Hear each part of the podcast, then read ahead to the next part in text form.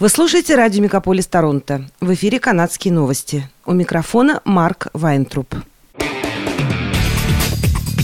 Радио «Мегаполис».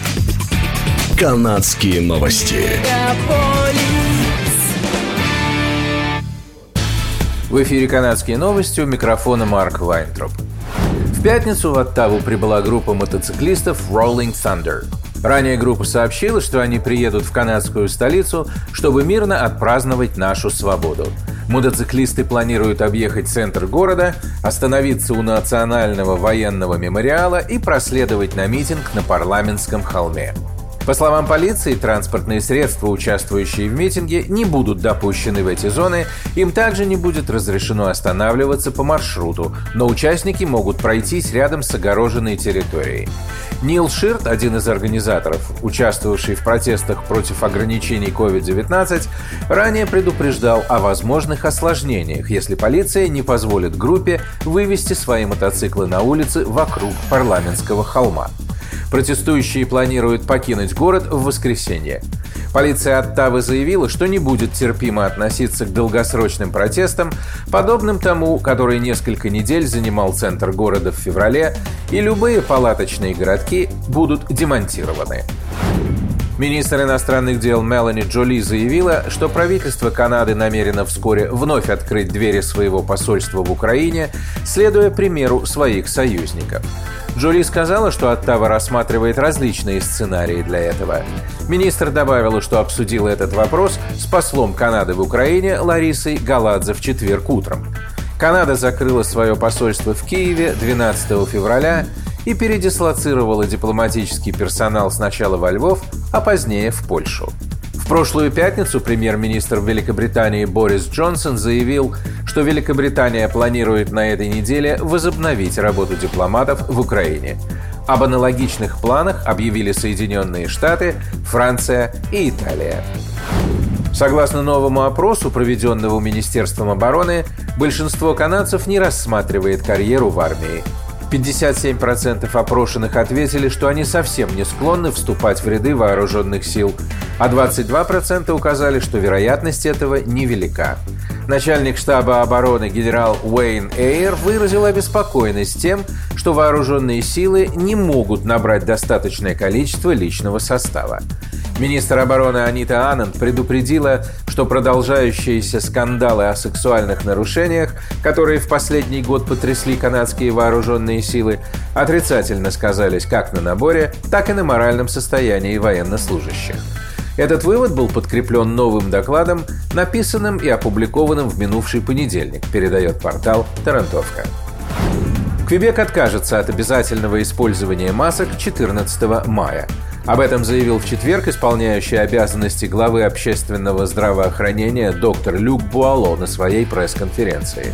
По его словам, провинция движется в правильном направлении в течение последних двух недель, но все еще не вышла из шестой волны.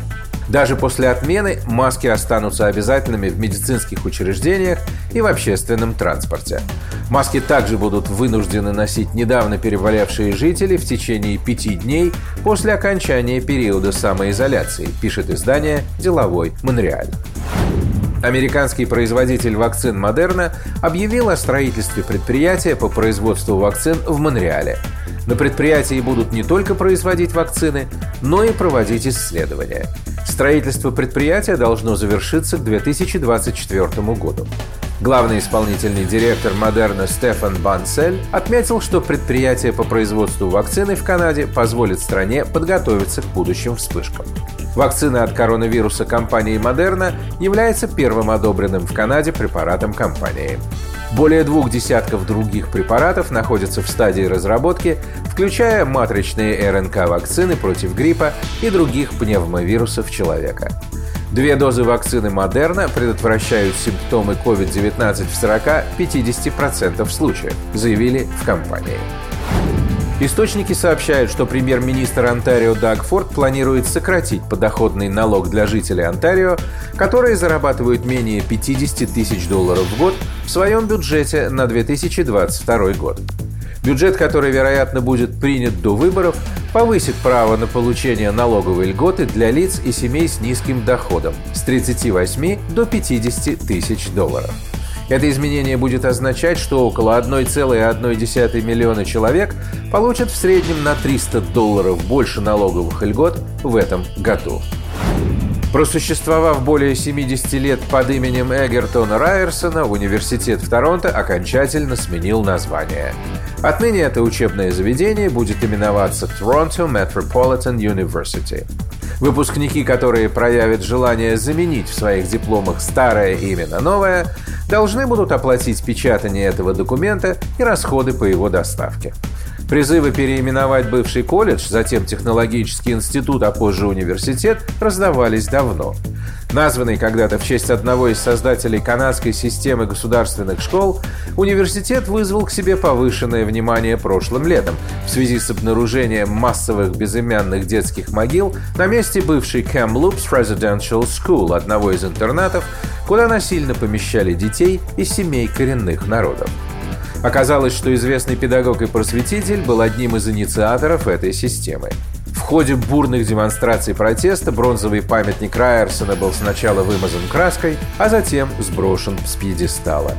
Новое название было выбрано в ходе расширенных консультаций, в котором свое мнение выразили более 30 тысяч человек. Это были канадские новости. С вами был Марк Вайнтроп. Оставайтесь с нами, не переключайтесь. Берегите себя и друг друга.